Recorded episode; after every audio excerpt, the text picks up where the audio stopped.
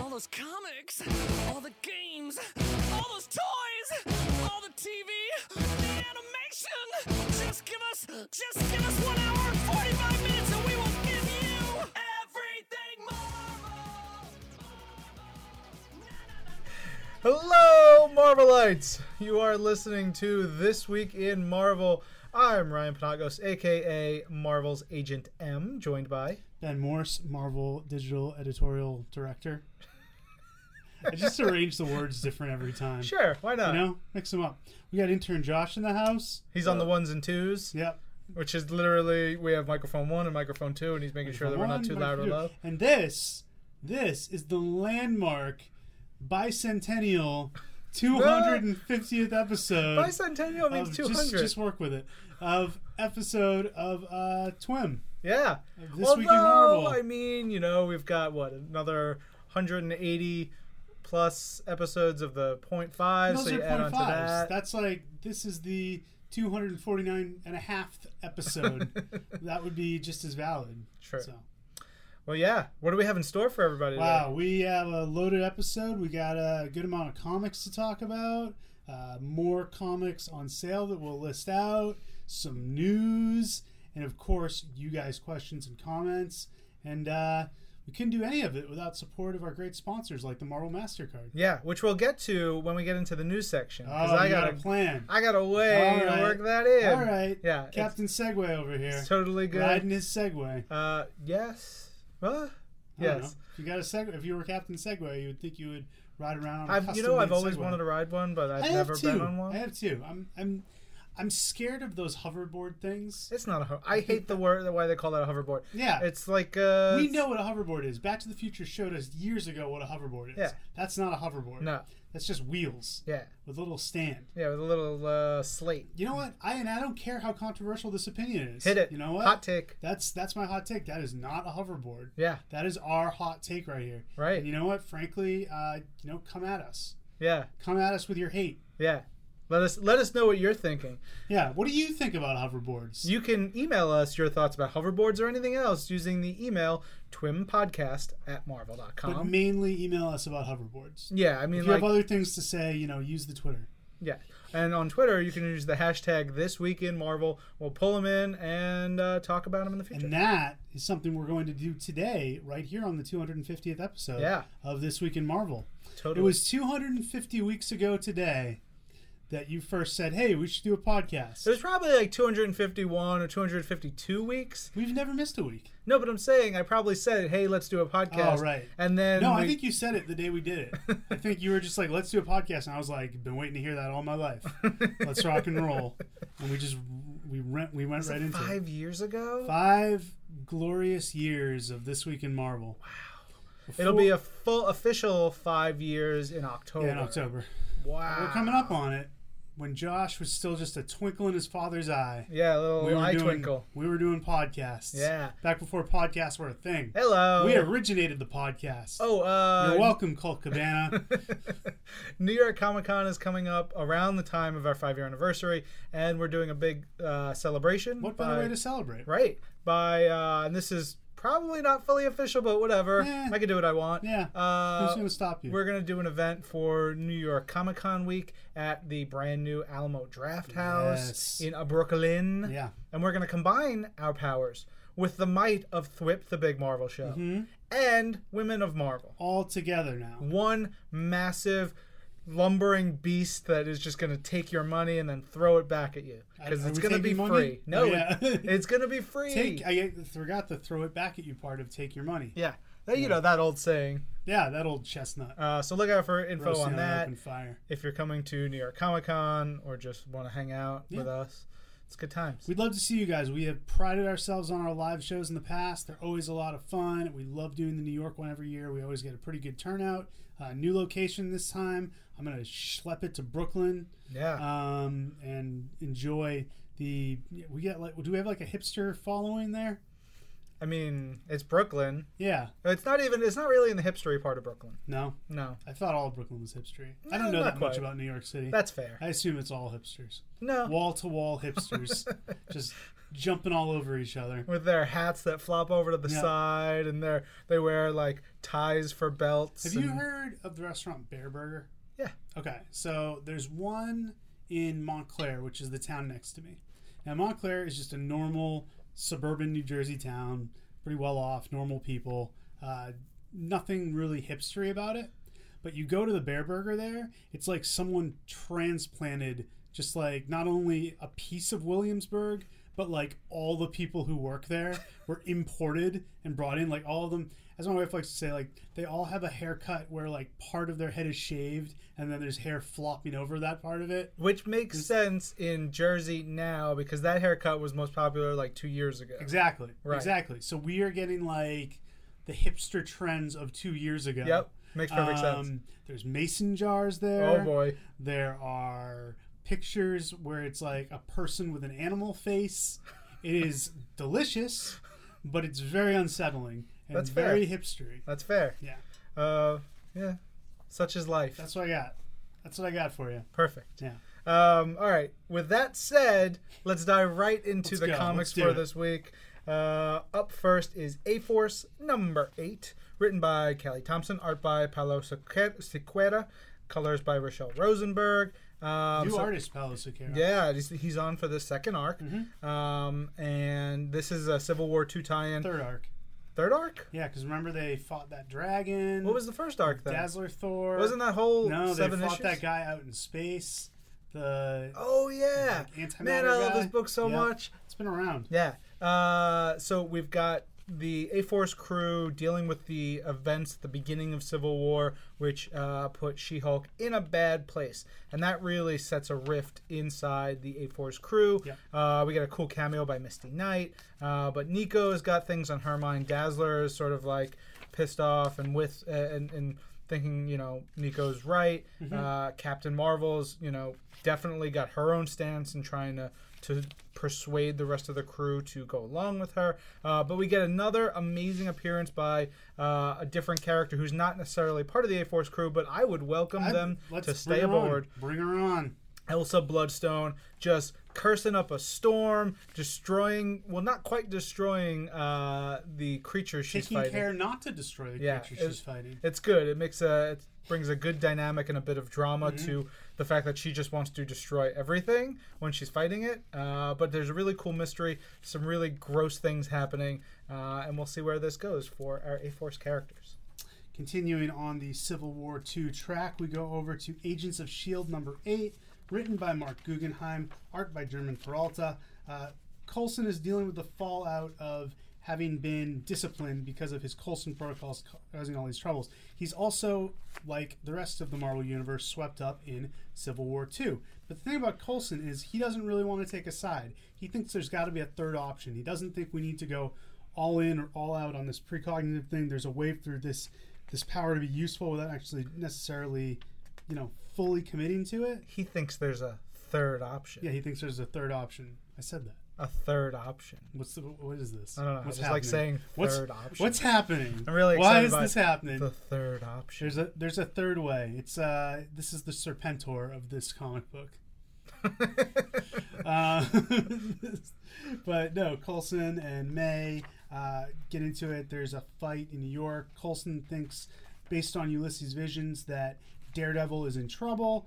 Captain Marvel gets involved. She shanghais Coulson. Uh, it's the wrecking crew. And basically Coulson's trying to save... Is shanghaiing a politically correct phrase anymore? That's an old wrestling term. So I know what, where you're you're yeah. getting it from. I'm but now the, I think about watching it. Watching some old Madison Square Garden, yeah. Gorilla Monsoon, Monsoon and uh, uh, Billy Red Lions talking about... Sh- Okay, I definitely not, I think that's definitely not okay to say anymore, no? which is fine. We yeah. can, but l- listeners... Uh, don't don't do what I do. Definitely, you know, form your own opinions. Uh, but you should definitely listen to old wrestling. Yeah, like watch old wrestling with commentary by Gorilla Monsoon, preferably with Bobby Heenan yep. or with Jesse the Body Ventura, because they say some stuff that yeah. is really offensive. Wait, wait till you get to how they feel about Asian people. It, it can't be good. Rough. Oh man, they had it Mister Fuji. Rough. Yeah. Oh, oh. Yeah. The, Fuji gets. They had a team called the Orient Express. Yeah. And like in, the, all in the nineteen ninety-one. Stuff, all the stuff that they said. It's so upsetting. Oh, it really is. Ooh. You know, it's not upsetting. What? It's this issue of Agents of S H I E L D, which yes. I still want to talk a little more about. Uh, Coulson does manage to save Daredevil's life, but he does not convince Captain Marvel that her way is wrong. There's some shenanigans going on with Fitz. Uh, there's some stuff going on with Simmons. She's really sick. Deathlock comes up with a way to fix her. It's not the best way. And Coulson's replacement arrives in the form of the last character you would ever expect. Mm-hmm. All right. Mm. Uh, first of our two all-new, all-different Avengers issues. This one is issue number thirteen of the main series. It's a Civil War two tie-in, uh, but it's written by Mark Waid, art by Adam Kubert. Color- but it's written by Mark Waid. I don't know why, but yeah. There was no and, need for a and but. It's written by Mark Waid. And triumphantly, it's written by Mark Waid, art by uh, amazing Adam Kubert, colors by Sonia Obak. This is a very Vision-heavy issue. Uh, it's Vision on a week when the Vision came out. I know, it's great. I love this issue. This was incredible. Mm-hmm. Uh, this is like peak Mark Waid. Yeah, this I is was very Mark Waid. Reading it, I was like, yes, this is like we how much we love Mark Waid. Mm-hmm. This is like the distillation of a cool Mark Waid story. Yeah, it's love for superheroes and love for superhero history, but done in a way that is perfectly like, I can give this to anyone. They can learn about the Vision, they can learn about Kang, who's mm-hmm. the villain here, they can learn about the history and the consequences of all the things. It's like, it's so big but also so accessible, yeah. which is incredible. Um, that said, it's really about Vision, who was manipulated by Kang uh, previously in the series, and he is pissed off. Yeah. Even though he keeps dumping his emotions the way his android robot A I business works. Watch it. Be careful. I know. Remember, we're trying to be politically correct totally. now. After, uh, after I shanghaied the show earlier. uh, the way he... What he's trying to do is get rid of all his emotions so he could be totally logical and clinical about what he does. But his system constantly adds in emotions. It's mm-hmm. just what it does. It's the way he's designed. It's the way he's built. And uh, so that bothers him. Um, he does see Ulysses, so we get the cool Civil War two tie-in. Yeah. Um, he, likes, he goes to Ulysses for advice, basically, yeah. which is interesting. Yeah, totally. Because Ulysses, you know, he's had he's had much more experience than Ulysses, but Ulysses is dealing with some of the moral uh, implications that Vision is dealing with here, which is basically the do you kill Hitler as a baby problem. Yeah, like you can see the you have this ability to see around time. How does that affect what you do? And so Vision says, well, screw it. I know where there's a mm. uh, a time machine. I'm going to go and I'm going to check up on Kang and mm-hmm. see. Maybe I'll take care of the Kang problem, mm-hmm. which, you know, is a big deal. Yeah. Kang, you know, for all the huge villain, uh, you know, giant uh, thigh-high boots mm-hmm. and like the purple mm-hmm. and the green, he is one of the most megalomaniacal, dangerous villains in Marvel history. Absolutely. He's, he's probably got a higher body count. If you take away the Infinity Gauntlet of murdering half the universe, yeah. he's probably got a higher body count than Thanos. He's got a higher body count than Doctor Doom, I'd say. And Doctor Doom's oh, yeah, yeah. your A one megalomaniac, if you yeah, want to get I into would, things. Like, Doom, to me, is small potatoes compared to Kang wow. in that in that respect, simply because Kang has gone over yeah, time. He's, and he's just, a warlord. He can murder a billion people and move around freely yeah. and, and like do all this stuff. So he's controlled different eras, but he's never been able to control the, you know, the heroic age, yes. so to speak, of the Marvel universe. And uh, he's he's done crossed the line mm-hmm. with what he did to Vision, and Vision um, Vision takes a, a couple steps. We'll see what that means for him in the coming, you know, stories yeah. for all new, all different. But you know, it's what a great a, it was time, really good. What a great time to be a Vision fan. There's so many great stories featuring the Vision, you know, classic character who, until a couple years ago, had seemingly gone away, brought back, and now just thriving. It just goes to show you that you never know, never give up on characters in the Marvel universe. That, that, that's something I don't know who said it, but it's always it's been talked about a lot. Is like any character is one good story away yep. from being your favorite headliner. character, yep. from being a headliner, from mm-hmm. being like that breakout star. Yeah, it's just who like re- it's just like wrestling. Yes, exactly. You yeah. you you put. You know, the right rocket behind somebody mm-hmm. and phew, they're off. But it's like uh, Squirrel Girl. Mm. Like, I remember when we were kids, there was that issue. When you were a teenager and I was a kid. when there was that issue. It was like Marvel Superhero Special, whatever it was. Right, yeah, where, of course. I, I don't... It I don't think it was her first. Maybe it was her first appearance. I think it may have been. Well, anyway, she shows up and she teams up with Iron Man. Yep. And they fight Doctor Doom. And I that was I remember reading that over and over again. Like, mm-hmm. who is this character? Yeah. She's so cool. Yeah. She just beat up Doctor Doom with squirrels. With squirrels, and she had like she had like the old school look with the the the tooth that the buck teeth, the buck teeth and, and the spikes. The eye yeah. makeup. And yeah, she had the knuckle claws yeah. that were really cool. Um, But it was like... They should go back to that. yeah. Uh, but, like, she sort of fell away and, like, little bits and pieces here and there over the years. Mm-hmm. But then now you look at her and, like, that is one of my favorite books we Absolutely. put out. Absolutely. It's one of know. the best books we put out there. And it's like, you think about it, it was like Dan Slott kind of had a weird fandom for her. So we put her in Great Lakes Avengers. Brian Bendis picked up on it and said, you know what? She'd be a great character for New Avengers. Moves her into that. And then she's present. People are thinking about her. Someone has a pitch. Boom, she has her own series, and there she is. Yeah. And it's the same with The Vision. I mean, The Vision is that, or it's the same with how Hawkeye broke out. Yeah. It's just, it's cool to see what characters break out. And I, I like that we're doing so many books now with people you wouldn't expect to headline their own book. Look at Mockingbird. We, we love that book. Yep. And, you know, it's just cool stuff. You know who else loves that book? Who? Ta-Nehisi Coates. Does Ta-Nehisi Coates yeah, love Mockingbird? Yeah, he tweeted about it, and uh, sure? and I like I made sure to retweet that because... I mean, he's one of the preeminent writers mm-hmm. in all of, you know, cult- yeah, culture right now. And he loves that book, rightfully so. Yeah. Y'all better be reading Mockingbird. Seriously, read some Mockingbird. Also, read some all new, all different Avengers and U L number one. It's the fan fiction world of Miz Marvel. Speaking of characters who have broken out. So you got Miz Marvel coming home after a long, hard day of Avengering. Decides she is going to write some fan fiction because that is what Kamala Khan does for fun. But wait a minute, now that she's an Avenger, she's actually become the subject of fan fiction. Specifically, Miz Marvel and the Teenage Love Triangle from Space by Bad Machine nineteen ninety-nine. Great pose here. So what we get is Kamala looking into, diving into the fan fiction about her and her teammates, learning more about stuff. So we get a whole bunch of short stories. We get um, the framing sequence is written by G. Willow Wilson, art by Mahmoud Asrar.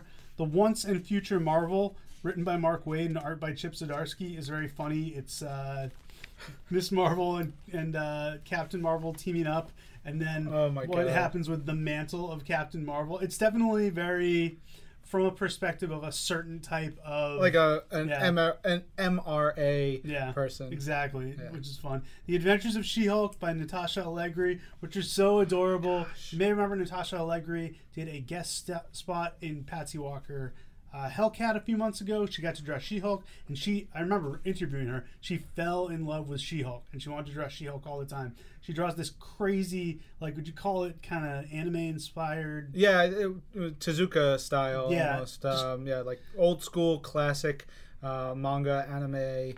Uh, it's adorable, and it's really great, but with yeah. all, like, modern fl- like, flourishes. She-Hulk gets haunted glasses, and these ghosts just appear as, like, her eyeglasses. And then there's a giant, I don't even know what this thing is, a giant, like, circle...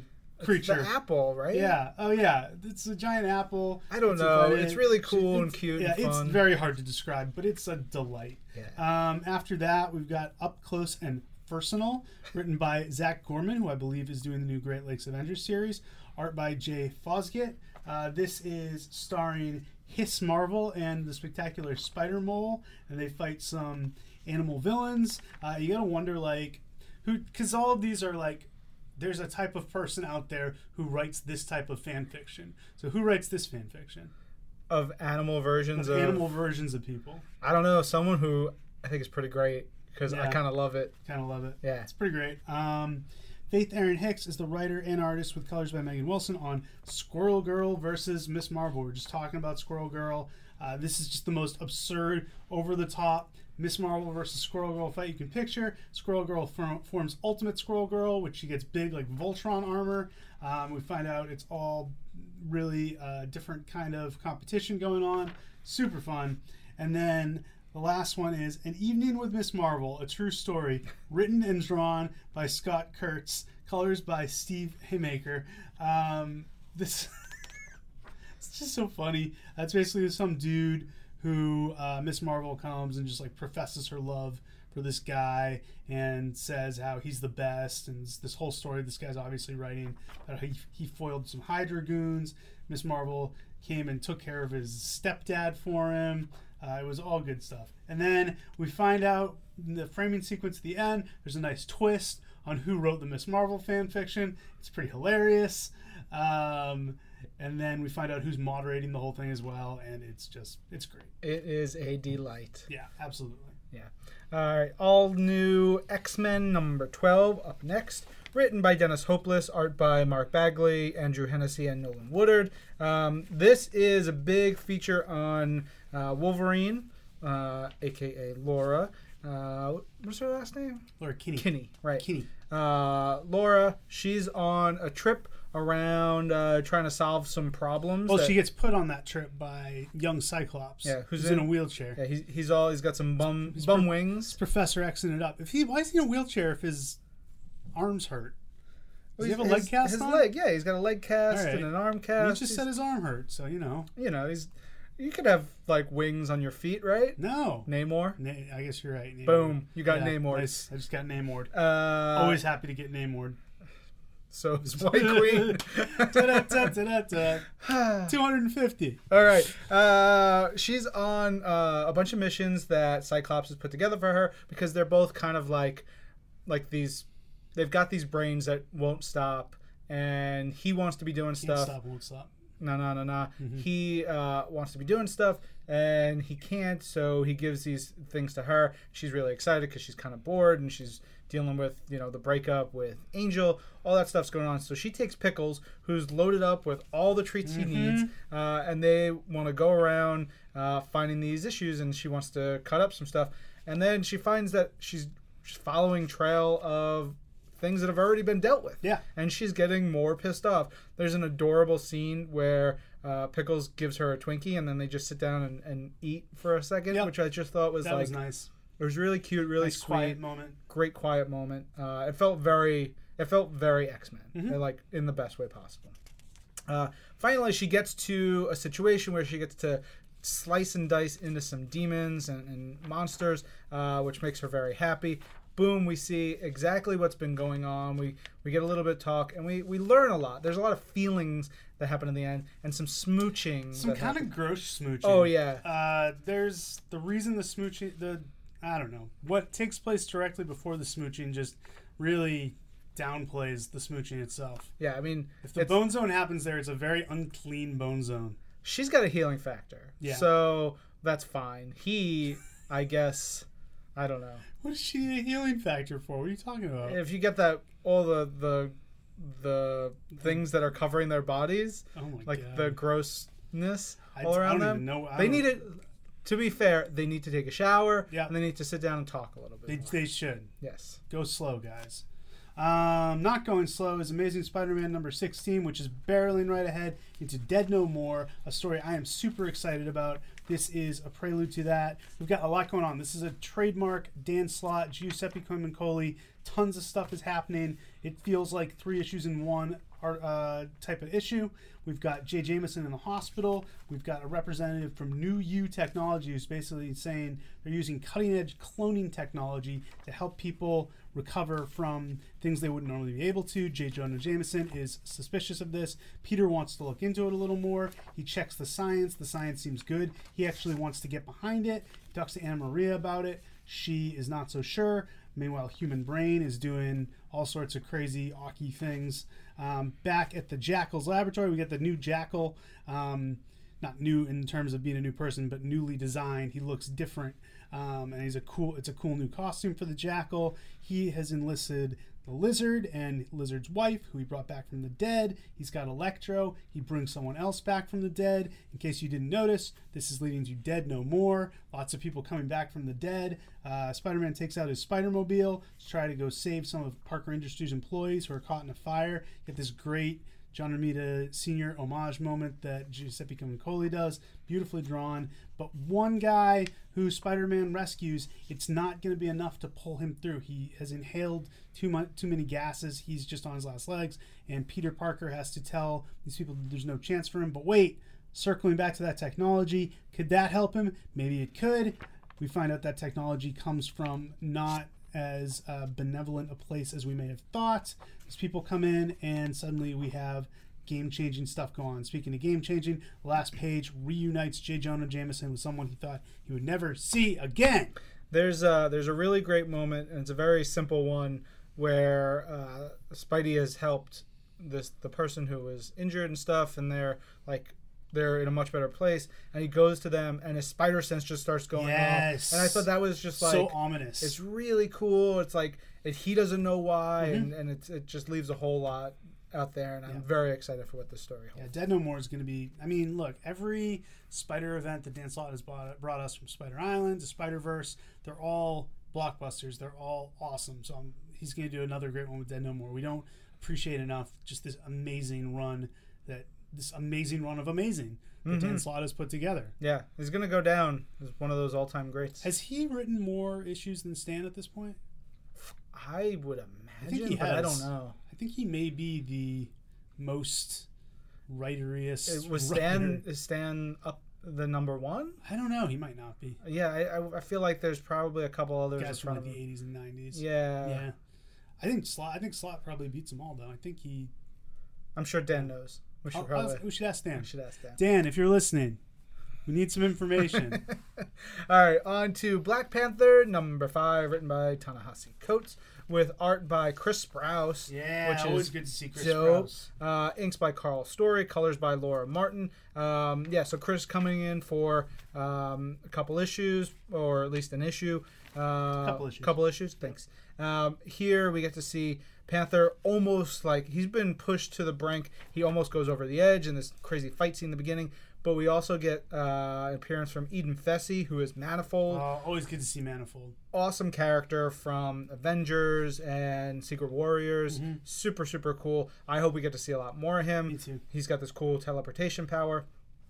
Uh, but it's what he's trying to do is help uh, Panther find uh, some of the weaponized Wakandans that are causing trouble. Like, basically, there's a revolution happening mm-hmm. in Wakanda, and uh, T'Challa needs to figure out who's doing it, where they are, how they're doing it, and stop them without sacrificing more Wakandan lives, including their own. He mm-hmm. doesn't want to kill Wakandans, no. whether they're against him or on... Under you know, no orchard. circumstances will another Wakandan die if uh, Black Panther can prevent it. Yeah, which leads to this crazy scene where he talks to a bunch of terrible people and, like...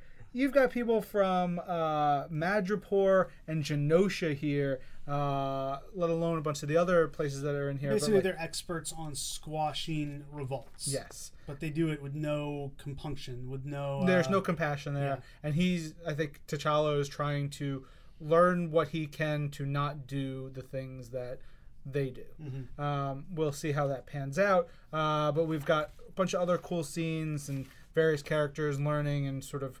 you know, boning up for the big battles ahead. Uh, but there's this really cool, it's like a three or four page sequence sequence where T'Challa talks to one of the Wakandans who has a bomb strapped to him, uh, which is like an arc reactor mixed mm-hmm. with a bomb, and getting to like the nut of why they're doing this, what the goals are, who they're all about. Like, there's just great sequence of just talking it out, which is awesome to see. At the beginning of this, the warrior king, and then here the compassionate, you know, thinking king. It's like just all the facets of T'Challa uh, in full force. And then by the end we get uh, some craziness, a couple of crazy moments with uh, one of the people who was in that meeting and a character who we saw for the first time in the book last issue, and really a moment that spins things in a really crazy way for T'Challa. Very mysterious, Mister Penagos. You're putting a lot of, you know, this character wanna, and that character. I don't want to give anything away because I think no, you good. guys need to read it. I applaud you. Yeah. I applaud your secrecy, sir. Uh, Civil War, The Accused, number one. This is a special one-shot written by Mark Guggenheim, art by Ramon Box and Gary Brown, colors by Ruth Redman. This is a Daredevil-focused issue where it's kind of expanding on what we saw in the main Civil War two book where Hawkeye went on trial. Here we've got Daredevil called in as Matt Murdock to act as the prosecution, prosecuting Hawkeye, uh, offers Hawkeye a plea deal. Hawkeye does not go for it. Hawkeye has basically said, like, I want to stand trial. I want to see if I can legitimately, like, I feel bad about what I did. I want to see if I can be exonerated or not. So we get some cool legal stuff. Mark Guggenheim, of course, is a lawyer, so he gets to inject all of that. We see Matt intera- Matt Murdock interacting with the defense attorney as Daredevil, investigating whether or not Hawkeye is being given a fair trial. There's some pretty surprising revelations in here on stuff that's going on behind the scenes in the trial with the judge, with the rest of the prosecution. Um, but really, it comes down to, you know, this interview or uh, what do you call it when you interview? Cross-examination. Yes, cross-examination of Hawkeye and Matt really digging in and making things happen. Um, we get comments from people on the street. If you enjoyed the little bits we saw in Civil War two, you're really going to enjoy just the uh, the detail in which Mark Guggenheim goes into here. And the art is just dark and haunting and very down to earth. So definitely worthwhile if you're enjoying Civil War two to check out Civil War two: The Accused. And Mark has a lawyerly background, just like I said that. Just like oh. our Daredevil writer, Charles Soule. Uh, this is issue number ten of Daredevil, written by Charles, art by Ron Garney, colors by Matt Mila. Daredevil's been on a little bit of a hot streak lately. Hell yeah. I'll be honest, when it first started out, I was still kind of in the, uh, I love the Mark Waid, Chris Samnee, very different Daredevil. So it took me a little while to cotton to the new version of Daredevil. But I really liked the story arc in... Um, that took place just with Spider-Man guest starring, and then this issue was excellent. Yeah. So why don't you talk about it, Ryan? Sure. This is the first part of Dark Art, uh, and you know the first half of the issue is sort of setting up where Daredevil is, what's going on with Blind Spot, some really cool like um, things where Matt is trying to to help him out and like get Blind Spot on a really good place. Uh, some cool you know behind the scenes lawyery things, but the it really gets cooking by the end, when it turns into like this almost like seven-ish uh, vibe, yeah. where the Blind Spot gets uh, a note that says, "Hey, come here," blah blah blah, which he's freaked out about, mm-hmm. and then he goes to investigate, which he's young, he probably shouldn't have done that on his own, but he goes, and then he gets super freaked out by what he finds. He calls Daredevil. Daredevil shows up, and it's just this cool. Oh God. What they find. Yeah. Oh, my God. And they're investigating it. It's just, it's very cool. And the way Daredevil is able to tell what oh, it is. Blah, just, blah, blah, blah, so gross. Yeah, it's Ugh. terrific. It's like Josh having a snot fest. Ugh. That's over now. It's That's, over, yes. He says it's over. We're glad you're well, Josh. We Thank really you. are. Um, we're also glad that we have a new issue of Darth Vader, the penultimate issue of Darth Vader, issue number twenty-four, written by Kieran Gillen, art by Salvador LaRocca, colors by Edgar Delgado. When we last left our hero, he was in the clutches of Silo, uh, a guy who was even more evil than he was. He's Silo has shut him down. He's shut down all his uh, robot parts, so he's not fully functioning anymore. This issue is a big flashback back to when he was Anakin Skywalker, back to when he lost his legs, when he fought Obi-Wan, um, when he... When, what's, what's the planet where he gets all messed up on? I know you know this. Mustafar. Mustafar. He's on Mustafar. We get to see him in all his good hair, glory. I'm a Mustafarian man. Yeah, no, good you stuff. You know, you get it? Yeah, great stuff. Um... Mustafar. We, we get we get Anakin Skywalker against Darth Vader. We get some, what's her name? Padma? Padme? Padme. Padme action. Some pregnant Padme action. All sorts of stuff that you Star Wars fans will love. Um, well, and the, yeah, it's it's just like Kieran getting inside Vader's head yeah. to get him to this point is so awesome. The like. He's he's shut down, essentially. Kylo's mm-hmm. got him. He's under his thumb, but he's Darth friggin' Vader. He is never all the way out, and this shows just what an unrelenting force of nature he is. And yes, I used force intentionally well, there. Yeah, there's Hi-oh! The, what is the line here? Nothing is impossible for the force. Uh, no context, just great stuff. So good. Um, and so we find out We find out something about Silo. I don't want to reveal it. Never mind. Yeah. It's too good. It's too good. Uh, and we end on the Emperor and an unexpected guest, and that is going to spin us into the final issue. Why? The final issue of Darth Vader coming later this month. Yeah. All right. We've got Deadpool and the Mercs for Money. Deadpool and the Mercs for Money, money. Deadpool and the Mercs for Money. Number two, written by Cullen Bunn, art by Eban Coelho, colors by Guru F X. Uh, so the first issue, Deadpool and the Mercs, went after Negasonic Teenage Warhead. Uh, they have a mysterious client who has them going after these people, capturing them for what we don't quite know yet. But here, they enlist the help of Gorilla Man. Always a pleasure. Always a pleasure. Even though it's like two pages of Gorilla Man, and then he out. But the, you know what? Just That's give us a little need. taste. That's all you need. Maybe that gets them back in everybody's heads, and they're like, ooh, I want some more Gorilla Man. Yeah, and uh, how could you not feel that way? I don't know. Uh, but they are going after Radioactive Man. Mm-hmm. Uh, Makes sense. Yeah. Makes a lot of sense. They're going after radioactive people. Yep. Radioactive Man says it right there in his name. He advertises it. Um, but this, what, kudos to Colin and Ivan and everybody for making Radioactive Man scary as hell yeah. and really intense. Like, top level villain right here. He is badass. Has to take the entire team of mercs to even potentially take him down. Mm-hmm. Uh, there's this great moment where like they think they got him, and it's like quiet and everything's a little bit chill. It reminds me of like Ghostbusters stuff uh, in Ghostbusters two, mm-hmm. when the Scoleri brothers go away and then they come back, and it's just great. Yeah, Secret of the Ooze. Yeah. Uh, wonderful stuff. Kick-ass fight. Uh, and then, you know, it's really, there are some things said that make Deadpool start to question what's going on, but is it too late? Yeah, it's very interesting to contrast the relationship between Deadpool and the Mercs in this book and in the main Deadpool title, because he's not really good with them in either, but it's neat to see the story unfolding on two different uh, wavelengths. Yeah. Uh, it's also neat to see Old Man Logan reach issue number ten by Jeff Lemire, art by Andrea Sorrentino, colors by Marcelo Maiolo. It's part two of The Last Ronin. It's called The Well, and the reason it's called The Well is because Old Man Logan gets hooked down to the bottom of a well in Japan, and he's got to climb his way out of it, but if he climbs his way out of it, there's just a guy from the Silent Order waiting at the top with a bow and arrow to shoot him back down. These guys, the Silent Order, are someone that Logan has dealt with in our future, aka his past, and the time travel at all gets a little confusing, but basically it's this order of ninjas who he has to fight. Uh, he has a lady friend with him, as per usual Wolverine style. Tragedy strikes there. But back in the present, Logan is dealing once again with the Silent Order and with the main bad guy of the Silent Order, um, and trying to figure out if there's a way to thwart this seemingly limitless army that is going to come after him and try to throw him down to the bottom of a well. I love Just, Wolverine versus ninjas. Wolverine Makes me so happy. Ninjas is always good times. Totally. All right, up next we've got Scarlet Witch number nine, written by James Robinson, art by Joelle Jones, colors by Rachel Rosenberg. Uh, I this issue is so good. It starts out with Scarlet Witch just doing her yoga, yeah. just clearing her chakras. Yeah, is that a thing? Uh, yeah, yeah, yeah, totally is. Uh, Thank she, you for asking me. I'm the expert, of yeah, course. You're you're a yoga teacher, right? Yeah. I'm a yogi. Yeah.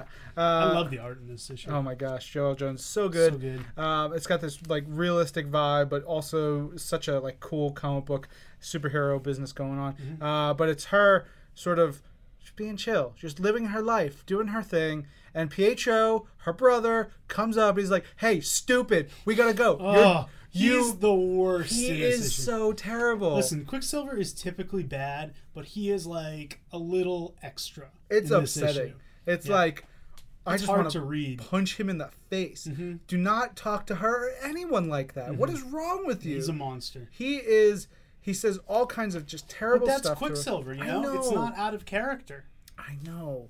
But, like, they were, ra- they lived together. Mm-hmm. You know, they grew up together, and they're on the very same path for such a long time. So when you have that nature versus nurture thing, his nature is just being, uh, Josh, you're going to bleep this. His nature is being a total shithead. Yeah. And that's just who he is. And that sucks. Yeah. For her. Uh, it's great comics because it yeah, puts all yeah, this, yeah, yeah like the story is great. He's basically like, hey, dummy, uh, there's a Civil War dummy. Don't Why worry, don't I'm going to make the choice for you. Yeah. You obviously are not capable of making choices by yourself. Let Big Brother take care yeah. of it. I know everything. You're a dummy. Come with me. We're going to fight this on the right side. You're a dummy, dummy, dummy, dummy. Dumb. That's the way it read. It, like, in my head, I was just like, this yeah, guy no, that sounds about right. bums me out. And she gets pissed off, rightfully so. And it, it's, uh, you know, sends their relationship into, you know, uh, an, a a different place, but probably a better place for her. Mm-hmm. I don't think she needs that jerk. I don't think so either. Blood, pff, I don't Blood, mean nothing. Thinner than I've water. Got plenty of family I don't ever want to talk to. Yeah. That's just how it is. It's just the way it be. You never talk to your twin brother. Don't talk about him. We don't talk about we don't talk about Myron Penagos here on the podcast. um, Spider-Man twenty ninety-nine, number thirteen, yet another Civil War two tie-in. We've got Captain America twenty ninety-nine wanting to head back into the future to find her family. We've got Ulysses having a vision about her going to the future, hence the Civil War two-ness of it all. Uh, she ends up in twenty ninety-nine, and she fights a tiger. It's uh, it's the panel of the year with uh, Captain America punching out a tiger, you know, a vicious tiger. So then she goes looking for her family. I, I felt legit bad. I, knew I was you like, I had a feeling. I was you like, would. Come on, like you're tougher than yeah. those tigers. Just way tougher. You know, she gives the tiger a black eye, and yeah. tiger's all like, yeah. "Oh, I'm totally not cool anymore." But you know, it's the future. Things are different. Um, she gets caught by the public eye. She gets help from a classic twenty ninety-nine guest star. Meanwhile, back in the present, Miguel O'Hara finds out from Peter Parker that Ulysses has had this terrible vision about Spider-Man twenty ninety-nine and Captain America twenty ninety-nine. So Spidey twenty ninety-nine has to book it to the future to hopefully save Captain America. Uh, this is kind of funny payoff where he ends up in the same pen with the tiger who now has a black eye. And the tiger just leaves him the F alone because he doesn't want any more trouble. Uh, but then another twenty ninety-nine classic character in a new guise shows up to deal out some punishment. Yes. All right, on to Spider-Man Deadpool number eight. Number eight. Number eight. Written by Joe Kelly. Pencils by Ed McGuinness. Uh, inks and colors, Mark Morales and Livesay and Jason Keith. Uh, this is the conclusion to Isn't It Bromantic? Mm. Uh, as Isn't It Bromantic? All the events uh, where Deadpool has killed Peter Parker and yeah. brought him back to life twice. Multiple times. Uh, has... you know, has kind of made Spidey a little pissed off. Mm-hmm. He's a little upset by all this. So uh, he finds Waid. Waid is sort of a little bummed out about everything that's gone on. Yeah, he's not thrilled with how things have gone either. No. Uh, and he's going to take down um, someone who needs some taken down. Spider-Man comes up to him, and Spider is in really, like, angry. He's, like, super, like, listening to a lot of Slipknot level of angry. A lot uh, of Slipknot. Yeah. Uh, and they find this... Do we know who this character's name is? is I, it, no. I don't think it's... They call him Patient Zero, right. So I guess that's his name. Maybe. Uh, but he has these, like... He's doing all these experiments. No, I'm pretty sure that's his name. They call him that multiple times. Well, great. Uh, Patient Zero works for me. Uh, but he's, like, done all these genetic experiments on people, and they call them monstrosities. Mm-hmm. And they're gross, super gross. Uh, and then it gets really gross because he has these little discs on them that, uh, you know... basically keep their pain threshold down. Uh, it says it's a control unit, but it, it in, in addition to the, letting him control them, uh, it gives them a pain dampener, dopamine booster, and uh, they don't know what's going on. Mm. They Waid pulls one off, and then mm. it's just horrifying. It's horrific. Yeah, it's really, really gross. Uh, but big old cool battle and some crazy stuff. Deadpool gets a lot of glass in his ass. It's wonderful in that sense. Uh, and then we get to see, you know, Patient Zero by the end has bigger plans in store, and he's uh, it was all part of his master plan. Wrapping things up this week, we've got The Vision number ten, written by Tom King, art by Gabriel Hernandez-Walta, colors by Jordi Belair. Now in T V, there's something called a bottle episode, where the cast of a T V show gets stuck in one location for the entire episode. This is the equivalent of a bottle episode for The Vision, where after what happened with Victor Mancha, after what happened with Vision's son, Vision, his wife, and his daughter are now stuck in their house. And the dog. And the dog. And they are talking to each other, uh, just having conversations, having, like, just the most, you know, logical, this point A to point B conversations. And you just feel this tension building and building and getting worse, and just this undercurrent of um, how frustrated Vision is, how shell-shocked his wife is. Uh, Viv, the daughter, is maybe the most interesting, the way she's dealing with it. We get this great scene with her and her dad doing something you don't expect Vision to do, and it seems totally foreign. Uh, there's a thing with Vision and the wife and a lighter. Um, and finally, Vision, just the heartbreaker, uh. when he replays through his ocular server, or as you might call it, an eye. Oh, I um, remember that. He replays old footage of his son, and that puts him in full costume, busts out, and then the Avengers are made aware that the Vision is free. I love this. I love the way it ends so suddenly, with Iron Man just going, everybody, now! And then you expect to flip the page and see, like, you know, the big splash page of everyone deploying, but it goes to a great letters page instead, and it's like, wow, we're just, like, right in the middle, just taken out of the action. It continues to be just a brilliant book. Man, oh man. There's a lot of good stuff up here. A lot of good stuff, of course. A lot of good stuff up here. Yeah. Uh, I'm going to give the one two punch of All New, All Different Avengers my Twim of the Week. So okay. The All New Avengers, All New, All Different Avengers number thirteen, and All New, All Different Avengers annual number one combined to form my Twim of the Week. That's good. That's good. Um, it is good. I... I'm going to pick Darth Vader twenty-four, oh, although I'll probably end up picking twenty-five because yep. I'm sure it's going to be a humdinger. It's but going to do it. It's going to take a toll on you. But uh, sure. twenty-four, so good. I just I love that book so much. Very cool. Be sad to see it go. Collections on sale this week: Avengers K Volume Two: The Advent of Ultron. That is crazy. Yeah, yeah, it's cool. Like just uh, what's the term for Korean comics? It's like manhwa. Mm. I think mm-hmm. I could be wrong, um, but it's just cool. It's like they're sort of classic stories adapted uh, by Korean uh, cool. comic art, comic artists and creators. And it's cool. It's, it's very neat. Very cool. And we'll hopefully see more of that. Black Panther by Christopher Priest, the complete collection, Volume Four. That's all good stuff. Read all of Christopher Priest's work. Uh, Guardians of the Galaxy, Guardians of Infinity, Guardians of the Galaxy, Tales of Cosmos, Spidey Volume One, First Day. Star Wars, Darth Vader Volume three, The Shoe to Run War. Speaking of Darth Vader, goodness, if you want to check that out. And then Thor Epic Collection Volume twelve, RuneQuest. RuneQuest. RuneQuest. Yeah.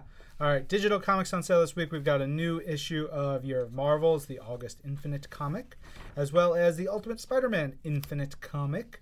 Uh, also on sale on the Marvel app this week, we've got Alpha Flight one through twelve from the two thousand four series, yep. and then Alpha Flight zero through eight of the twenty eleven series.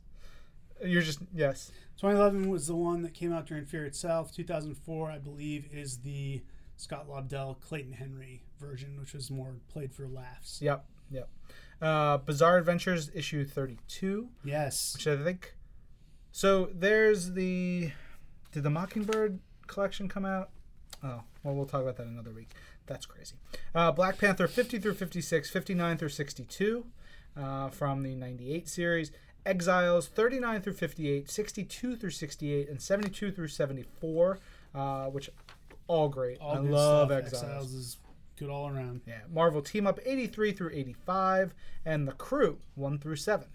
Digital collections on sale this week. Avengers K-Book two, The Advent of Ultron, Black Panther by Christopher Priest, Complete Collection Volume four, Guardians of the Galaxy, Guardians of Infinity, Guardians of the Galaxy, Tales of the Cosmos, Spidey Volume one, First Day, Star Wars Darth Vader Volume three, The Shoot and Run War, Thor Epic Collection, RuneQuest, N Y X No Way Home, N Y X Wannabe, Wolverine First Cuts, X-Men Origins, and X-Men Origins two. All right. And freshly digitized on Marvel Unlimited, we have A-Force number two, Amazing Spider-Man number seven, Amazing Spider-Man and Silk, The Spider-Fly Effect Infinite Comic number two, Captain America, Sam Wilson number six, Marvel's Captain America Civil War Prelude Infinite Comic, Miz Marvel number four, New Avengers number six, Old Man Logan number two, Red Wolf number three, Silk number four, Spider-Gwen number five, Spider-Man Deadpool number two, Spider-Man twenty ninety-nine number six, Totally Awesome Hulk number three, Ultimates number four, and Weird World number three. Very nice. Yeah, a lot of good stuff this week for you to read. Let's uh, consume it all. Let's get some news. And now, from Marvel headquarters, it's This Week in Marvel News.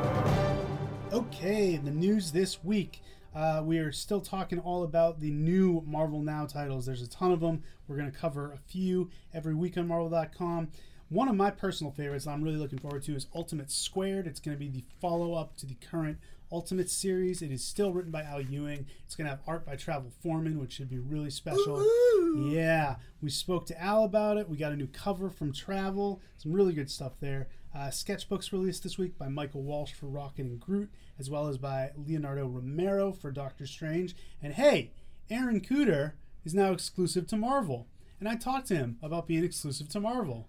He is bonkers, yeah. Amazing. Really, really good. Um, looking forward to seeing what he does. He's working on Death of X right now, but... Hell of a nice guy, too. Yeah, I've never met him. Yeah, um, I hung out with him at um, C two E two last two years, um, especially this past year, and just great dude. Really, really excited. Very cool. Yeah. Very cool. I was excited to interview him. Uh, he's very just... Like you said, he's thrilled to be at Marvel, and that's... Totally cool. Over in games, uh, there's a new Gamma Zone event going on in Avengers Academy that allows you to recruit the Hulk as well as Tigra. There's a way to get Thor in there as well. And in Marvel Puzzle Quest, Black Bolt has made his auspicious debut. Blackagar Boltagon. That'd be a great Best like name in comics. Yeah, that'd be a great Hammerfall song. It was just yeah. yeah. Blackagar Boltagon. Yeah, it would just be about him. Yeah, I'd be really into that. Cool. Um, I know Strami and the Wolfman are going to talk about the new trailer and uh, poster for Marvel's Luke Cage on Netflix when we get to their section. But just a reminder, if you have or are going thinking about getting a Marvel MasterCard, you will get three percent cash back for Netflix. So what you do is you get your card, you get your Marvel MasterCard, bing and bang and a boom, you put it on your account. That's what you get your charges for your Netflix, and you're going to get three percent cash back. So it's actually like you're saving money on Crazy. Netflix. Crazy. If you have the Marvel MasterCard. How if, can you not do that? If you want to Netflix and chill, do it with the Marvel MasterCard. I I think that, like, with it? Like, no, physically? Not, oh, okay, no. good. Use good. Use the Marvel MasterCard to enable your participation. That's much better. That makes a lot more sense. Okay. Great. Uh, so, yeah, you go to marvel.com slash credit card or marvel mastercard dot com. There it is. Uh, apply for it. Get it. Save yourself some cash money. Uh, all right. On that note, let's go over to Strami and the Wolfman. It's the West Coast Strami and the Wolfman. It's the West Coast Strami and the Wolfman. It's the West Coast Strami and the Wolfman. It's the West Coast, baby. Yeah. Hello out there. This week in Marvel, this is... Marvel dot com assistant editor Patrick Cavanaugh coming at you with an all-new... What up, Wolfman? That's right. Uh, not only is it a new installment of What Up, Wolfman, but uh, also, unfortunately, it is the very last What Up, Wolfman.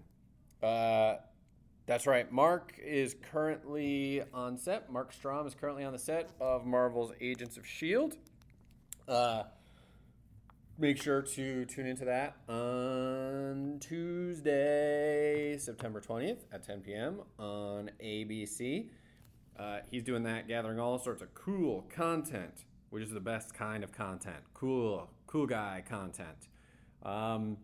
And this being the last installment of What Up, Wolfman, means that uh, I will no longer be reporting in to the podcast because I will no longer be with Marvel. I'm moving on to greener pastures, fuller moons.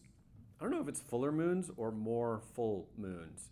Probably fuller because it's like Fuller House was the name of that sitcom on Netflix. So that's uh yeah I'll be here next week uh to do a brand new This Week in Marvel with Mark Strom. Uh we'll be talking about a whole bunch of monster books and, you know, Werewolf by Night books and stuff like that. The, all the the T W I M U R C is all up on the net, so make sure to check that out. Uh, but then, yeah, after next week, I'll be I'll be gone. You'll be stuck with Mark Strom. Strom? Strom. Storm? That's what I did. I combined Storm with Strom. Uh, so, yeah, thanks for listening all these years. Thanks all these years. I say that like I've been here for fifteen years. I've only been here for two years, just barely over two years. It's been a magical experience. I don't know when the first installment of What Up, Wolfman was, but I uh, am sure it was legendary. I'm sure you were all confused, surprised, possibly delighted when you did not hear Mark Strom's voice. Uh, but yeah, I don't know. I'm going to make it short and sweet. Thank you to all the listeners for listening and showing your support on Twitter and email and Tumblr and all the places you participate and uh, support This Week in Marvel. Um, what else do I have? Well, in a, a minute, you're going to hear uh, an installment of the This Week in Marvel animation segment, so that's cool. It's a juicy one. It's, a, it's about fifteen minutes if you're looking to skip past it, but I do not recommend skipping past it. Um, yeah, that's probably really all I've got to say. Uh, if you would like to keep up with all my goings-on, uh, you can follow me on Twitter. My Twitter handle is The Wolfman. No spaces, no underscores, just The Wolfman. Yeah, pretty cool that I have that Twitter handle. Now you know why this is called What Up Wolfman. Uh, feel free to say bye. Tell me your favorite memory of me. Tell me... Uh, Just give me lots of compliments. Give me lots of praise. Feel free to loop Ben J, at Ben J Morse and at Agent M into the conversation. It has been a blast.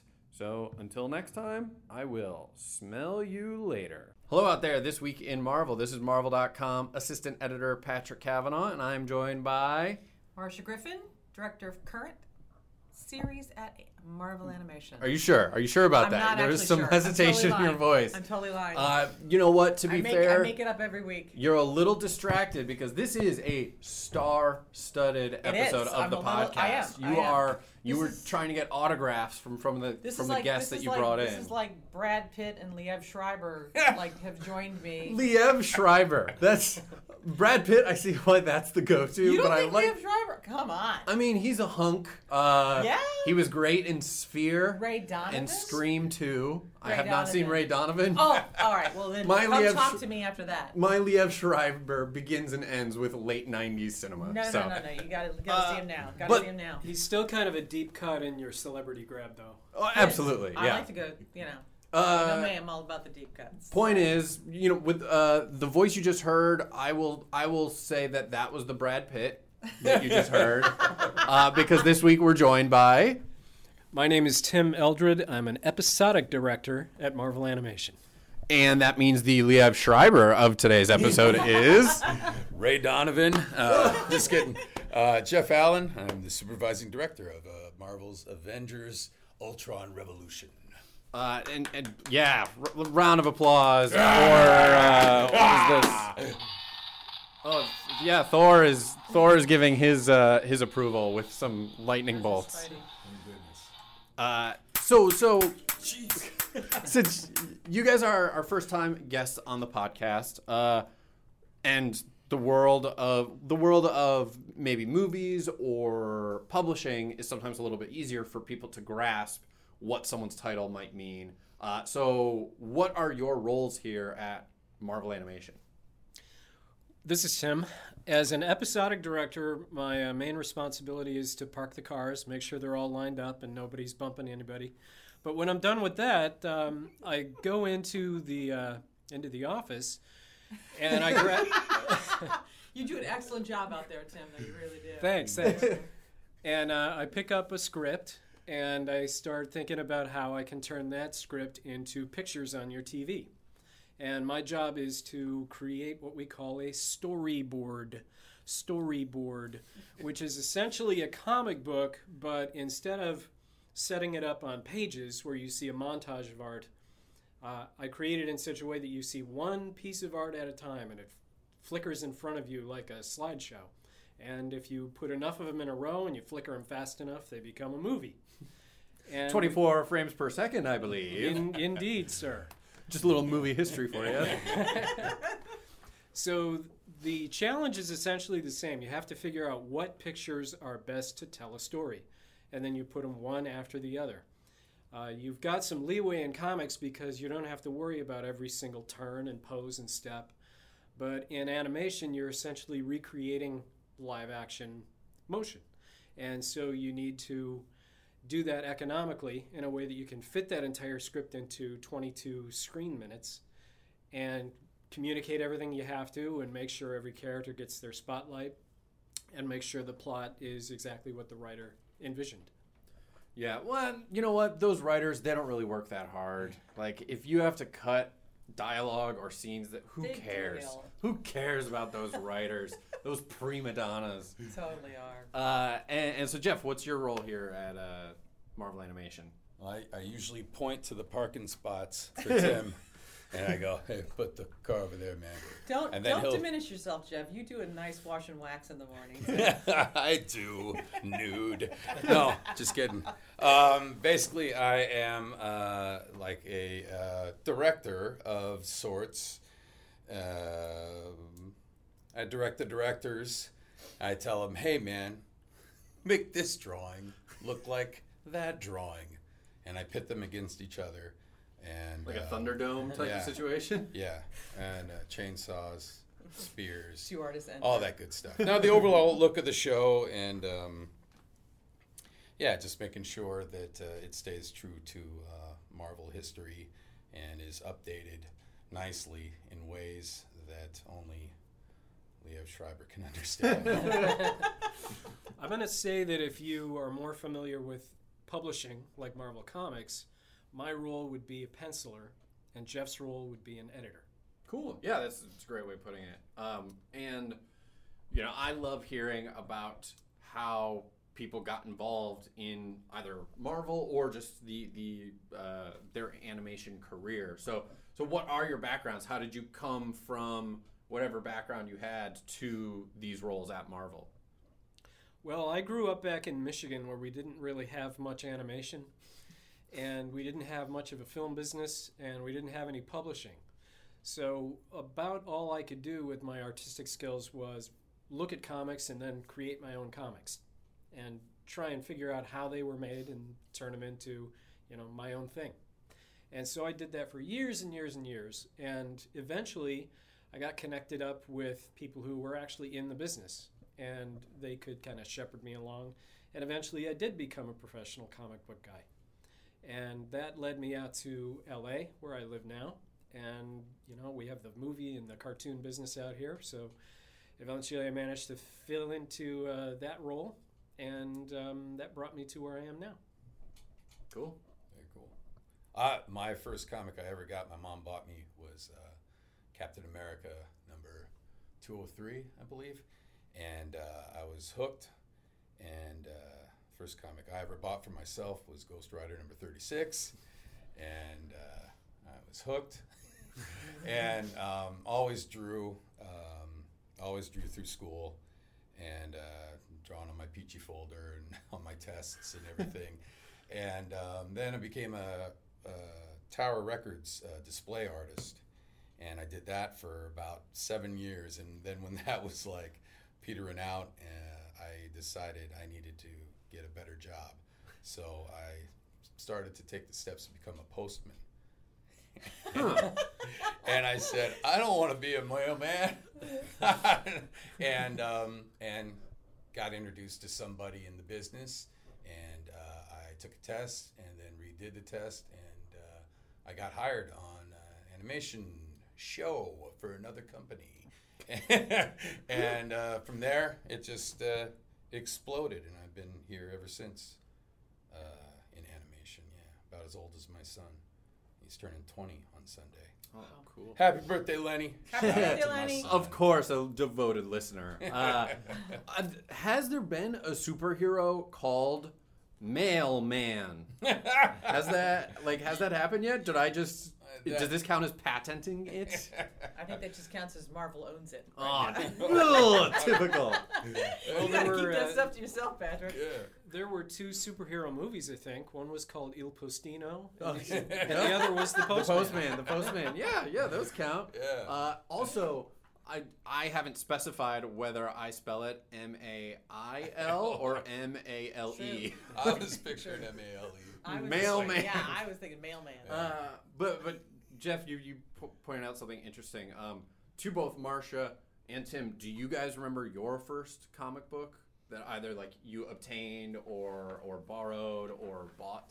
I'm gonna so I'm gonna make an admission here that's not gonna come to a surprise to most people that I know, which is I, I have actually I think the first well I don't know the the the first uh, comic book, which was technically not a comic book, it was a graphic novel, that I ever bought was not in my youth. It was in my not youth. Well, you're still you're still in your youth, no. So that's really and confusing. That would be uh, Power and Glory by Brian Michael Bendis.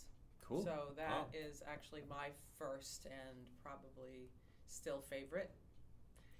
Because um, it combined everything I loved, which was it combined the business and humor and a great dark take on, on the entertainment business. So that is actually, that's that's my story. I was not a comic book reader as a kid. I was a monster movie lover as a kid, which is kind of where my Boys Action, when I started off in Boys Action, um, one of the first shows I ever wrote for was Godzilla, and that played right into my wheelhouse because I grew up watching every single Godzilla movie about fourteen times. So that was where I started. That was for Sony? Yeah. Yeah. I directed a couple of those. Yay! Yeah. You boarded the opening, too, right? The opening title, right? Yeah. Oh, the opening yeah. title you did? Mm-hmm. Yeah. Wow. Yeah. That's where that was. That wasn't my first animated series, but that was, uh, that, Wait, you, that sort of started. You did Jumanji, too, I did right? Jumanji, too. That was the other animation. That was my that first your, gig. Was that your first gig? Yeah. Wow. I got hired for Extreme Ghostbusters, but and the that guy walked first, me around. That was my first gig. That was yeah. my first animation writing gig was Jumanji. Well, awesome. Yeah. We're, I, we're discovering a lot about ourselves here. Yeah. It's great. Anyways, yeah. And, and Tim, do you remember your first... Uh, I vaguely remember Bugs Bunny comics and things of that nature when I was a little kid. Uh, I specifically remember a Superman comic that followed those. It was Hope and Glory. I'm sorry. Did I say Power and Glory? You said Power and Glory. I'm Probably we're combining it with Bendis' Powers. Sorry, yes, I did yeah. combine that with Bendis' Powers. I'm going to go back track. It was Hope and Glory, and then I read Powers. And it was that. a graphic novel, too. Yes, it was a graphic novel. Can I interrupt really quick? My Sorry. first graphic novel ever was The Death of Captain Marvel by Jim Starlin. Ooh. That's right. The very first graphic novel. Wow. Yep. And it was Marvel, too.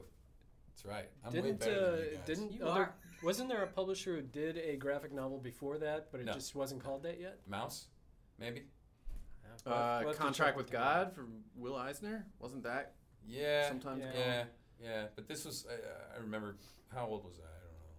Wasn't there a Silver Surfer graphic novel before that? No, I by, think by I think the first time they came out with their graphic novels, like their new format, right. and they called them. That was the first time I was aware of graphic novel. Graphic novel, okay, was uh, Captain Marvel: Death of that guy. All right.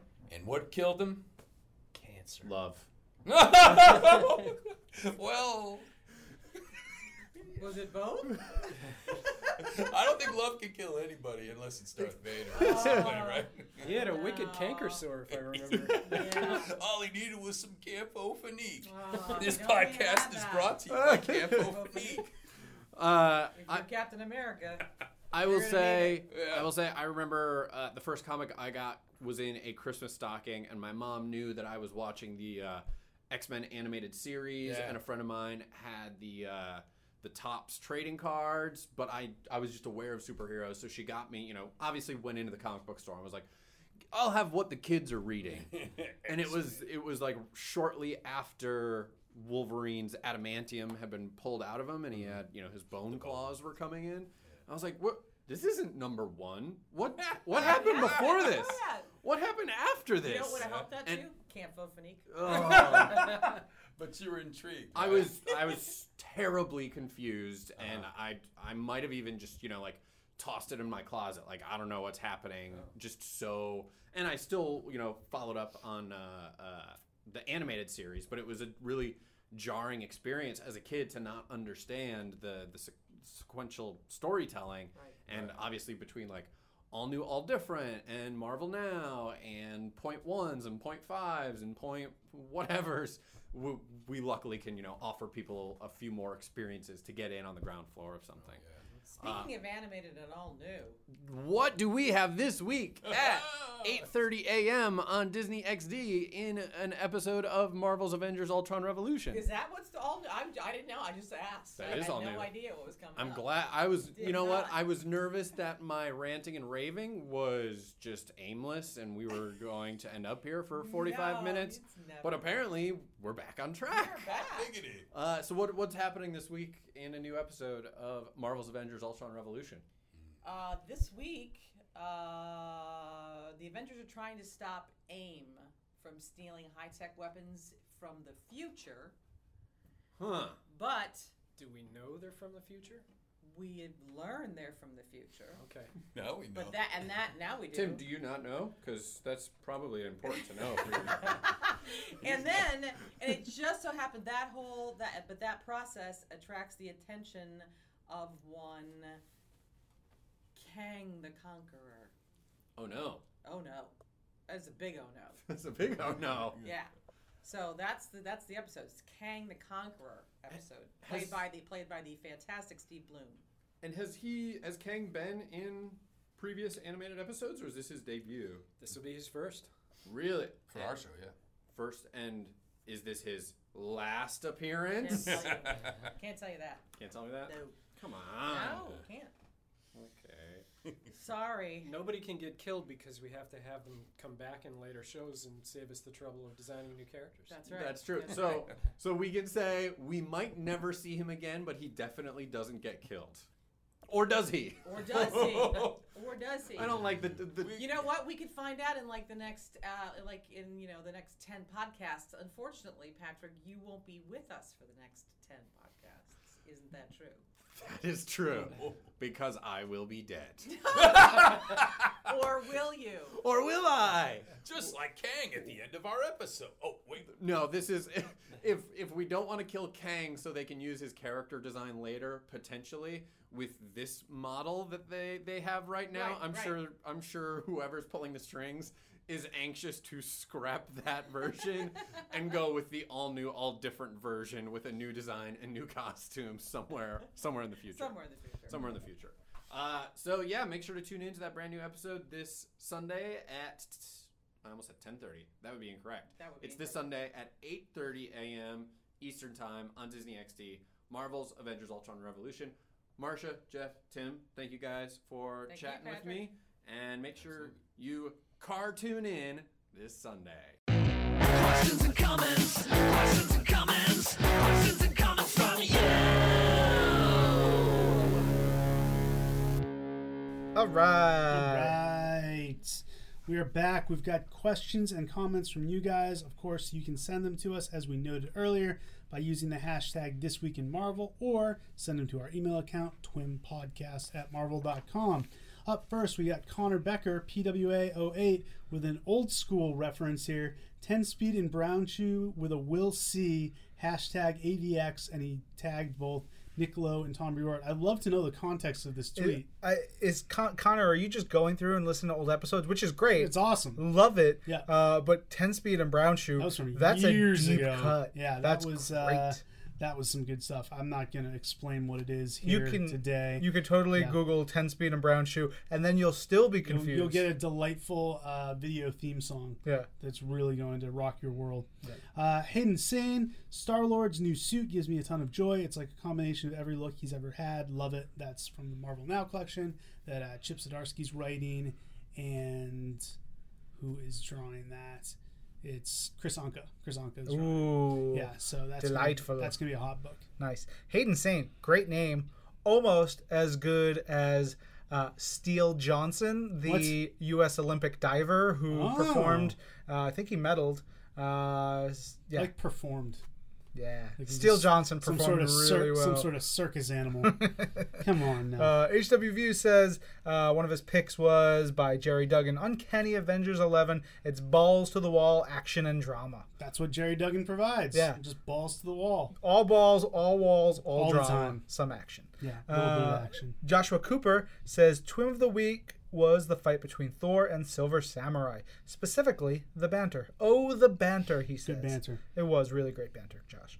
Uh, and Josh continues and says, Twin of the Week for the next week was Uncanny X-Men number eleven. Greg Land and Jay Lyston are making some of his favorite art in comics right now. Very cool. Good job. Over to Kai Charles, reading all the Secret Wars twenty fifteen tie-ins on Marvel Unlimited. So good. Right? That's what it's there for. Bang and a bang and a boom. You yep. want to read all the comics, you get all the comics. You get them all. All in one place. Uh, Matt Day says, just found This Week in Marvel today. Listen for the comic content. Subscribe for the pro wrestling references. Favorite listener. And then favorite listener. We get like a prayer emoji, but I like to think of it as Corey Graves' taunt. Oh, you know, that's like what he does before before he start when he gets introduced on each show. So yeah, that's what I got. Uh, it's or is it also applause? I I think of it as blessed. Blessed. You know, because oh yeah, that's I like too. I like throwing a hashtag blessed, but sometimes you ain't got the characters for it. Yeah. What are you gonna do? You're gonna use the emoji. Yeah, that's I what emojis uh, are for. I am caught up on N X T, but not Cruiserweight. I started watching Cruiserweight Classic this morning because I was a little late getting in here. Uh-huh. So I started, I was watching a match between um, Jason Lee, I had to forget who he was wrestling, it escapes me. Oh, and uh, Rich Swann. Mm. Um, but yeah, I'm all caught on N X T. Talk about how much you love. Glorious! Holy crap, that is the best theme song. Yeah. I wish we owned it so we could put it on the show. Do you remember when we went to uh, Cyclones Park? Yep. See T N A, yep. And we filmed a bunch of guys from T N A, yep. And Blake and I saw Bobby Roode, mm-hmm. and he was wearing an Iron Man T-shirt. We were like, "Oh, perfect! We'll get like a little interview with him." We're like, "Bobby, would you do something for Marvel Comics?" He goes, "What? Uh, I'm not a comics fan. I just like this shirt. Just a cool looking shirt." He still was nice, and he recorded something for us where he's basically like, you know, this is Marvel, your universe, I'm Bobby Roode. But he was so like, whoa, whoa, look, I know nothing about Iron Man. He probably went to a comic store with like Chris and Kaz yeah. or Joe, and like, it's like, oh, this is a cool looking shirt. Yeah. I'll buy it. But it literally just, it was like Iron Man's head. And I'm like, how do you not know anything about Iron Man? You're wearing Iron Man shirt. That is terrific. And that was, was also wonderful. The short period where um, Chris Sabin was T N A champ. It was, yeah. yeah. Although, that was a great part, too, because on T V, he hadn't gotten the championship no. yet, and he was filming. Ugh, it was great. It's all out of order. Yeah. It was all good stuff. T V tapings are yeah. delightful. So yeah. that was your Wrestling Corner. Y'all. You're welcome. Even if you're not a wrestling you're fan. You're welcome, Kai Charles. No, Matt, uh, Matt Day. You're welcome, Matt Day. Yeah. And you're welcome, Kai Charles. I, I would suggest, even if you're not a wrestling fan, just Google Glorious Bobby Roode, watch the YouTube video, listen to the song. I defy you to tell me it's not amazing. It's amazing. It, it is it incredible. Just, it's so catchy. It's glorious. It's glorious. Raf A B says, started listening to the West Coast part of This Week in Marvel two forty-nine. Uh, Wolfman playing with the soundboard is hilarious. Wolfman has a soundboard? It, I need to know if it's more than just the burr, burr, burr, like the, the horn. Like it's, was it just him making noises, or is it actually a technological soundboard? I don't know. Hmm. We need a soundboard. We do need a soundboard. Josh, when do you finish up? Uh, You're here like forever, right? Yeah, maybe. Yeah, no. You never know. No. That's um, I wish we could use the David Lee Roth soundboard oh, that I used to so enjoy good. all the time. That was so fun. Yeah. Good time. All right. Uh, uh, Raph also says, okay, Marvel friends, what you did using Avengers footage to talk about the designated driver, that's a good idea. That sounds cool. I have no context for no this. No context, but it so sounds like a neat idea. I, as long as it all makes sense and is legally covered, then mm, I'm happy. Then yay. Happy for times. Simon Williams, Simon Sebs, Twim of the Week for seven twenty-seven, Black Panther number four. It's about to get real next issue. Made me happy to see that T'Challa still has feelings for Storm. They shouldn't have broken up in the first place. I think Storm is going to be appearing in upcoming issues of the Black Panther, so that should hopefully make you very excited, Simon. Squirrel Girl number ten made me wonder, is human slash giant monster marriage legal in the Marvel Universe? Well, so there's two things there. One, you know, I think I'd like to think the Marvel mm-hmm. Universe, specifically in, you know, the U S and the Marvel Universe, is a little bit more progressive. Very tolerant, yes. You know? And I don't even like using the word tolerant. Okay. It's accepting. Sorry. Tolerant is sort of like, oh, I tolerate Josh's existence. No, I accept Josh's ex- existence. Aww. Right? That was, that was that was a sweet moment you two just had. Yeah. Uh, so that's one. Two, I don't know that uh, that Mole Man sort of fits under the Mole Man, laws. Yeah, yeah. I was, that's what I was going to say. I'm pretty sure Mole Man has his own legal system. Yeah. Down in Subterranea, where he rules. I mean, he's basically a head of state. It might be not a state that any United Nations or anything acknowledges, but yeah, he he can make his own rules. So I'm sure not only can he marry a giant monster if he wanted to, he could probably perform the ceremony. It's great. Yeah. Yeah. Very convenient. A uh, little teaser for potentially next year at C two E two. I may need to have uh, the ability to perform marriages. Really? Yeah, that'd in the good state of Illinois. As someone who has, have you performed marriage before? No, my wife has. I have performed marriage before. It's super easy. Yeah. Way easier than it should be. Yeah. yeah. It's Inc- kind of insane. Incredibly easy. No, I know. Uh, so if that if that happens, I'm going to be available to marry all, between, many people, oh, yeah, all the listeners. We need to set a world record somehow. That's what we need to do. Yep. All right, back to Simon. During that one scene in Squirrel Girl number ten, all I could think is, Squirrel Girl, use Dig. It's super effective. Hashtag Pokemon Go. I don't play Pokemon. I don't play Pokemon Go. Josh, do you play Pokemon Go? No, but I played the original games. Yeah? So do you understand this? Yeah. It's a move that a Who Pokemon used can. Dig? Uh, a number of different characters. Dig Dug? Dig, Diglett, probably. Dig, oh, Diglett. Oh, Diglett. Good old Diglett. Raps. Raps. Of all form, Doug Trio. Oh, Doug Trio. Doug what? Trio sounds like an accountant. Yeah, it sounds like some guy you'd run into on the street and not like. Um, that was some epic trolling from Amadeus in Totally Awesome Hulk number nine. It sure was. With the heaviness of Civil War two and tie-ins, it's nice to have books like Moon Girl and Squirrel Girl to lighten the mood. And yeah, that's kind of the idea of this diverse line we have right now. There's something for everybody, and there's something for whatever emotion you need to feel. Yep. Glad and horrified to know I wasn't the only one wondering if Mole Man went to the Bone Zone in Squirrel Girl number ten. How can you not wonder it? It's right there with that gross open-mouthed smooching he's doing with his giant monster friend. I think, because of their size disparity, Mole Man's going to come up with some amazing tricks in the bedroom. Yeah. He's going to take that Bone Zone to all new levels. I think he's going to have some technology, too. Some, yeah. some crazy subterranean technology. Sex toys are all good. People yep. need them. Yep. Okay, so it's wiener in time. Sounds like something someone says right before going to the Bone Zone. Who says none of us have dun, not dun, used dun. it? It is a great catchphrase. Listen to This Week in Marvel two forty-eight point five. That was the Tom Brevoort Civil War two episode. I honestly didn't think you guys would acknowledge the racial implications of Killing War Machine. Of course we didn't.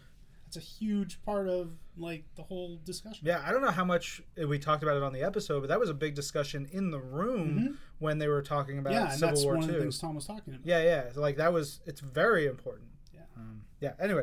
Tech Lord, Lex Pendragon, says, his last Drunk Pete, they read the entire... no, they read oh, the they end the of the Clone End saga. of the Clone Saga, in parentheses, Revelations. Hmm. Was Baby May's story ever picked up in the Marvel U? Nope. She was never talked about. What is Baby again. May? Uh, Peter and Mary Jane had a baby named May.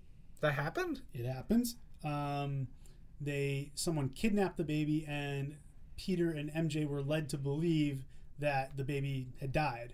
So they didn't have a baby, but the cliffhanger was that someone kidnapped her and she was out there somewhere.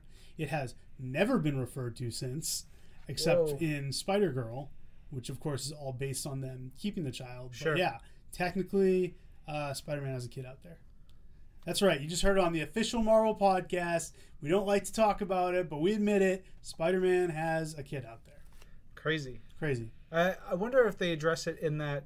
Remember that book, like one hundred and three Facts, you know, yeah, yeah, the yeah, about the Clone, clone Saga, saga that Tom worked on? I'm pretty sure they don't address it. Wow. This is like a very taboo subject. Fascinating. The fact that we're bringing it up here is breaking down all sorts of barriers. Yeah. Yeah. Break down the walls. Yeah, break down the walls. But we we don't shy away from that on This Week in Marvel. Sometimes. We welcome the controversy. Yes. Bring it on. Sometimes. Sometimes. Uh, Tech Lord says, I mean, we know Alterna May grows up to be Mayday Parker, a k a. Spider-Girl. What about Prime Marvel Universe? I just told you.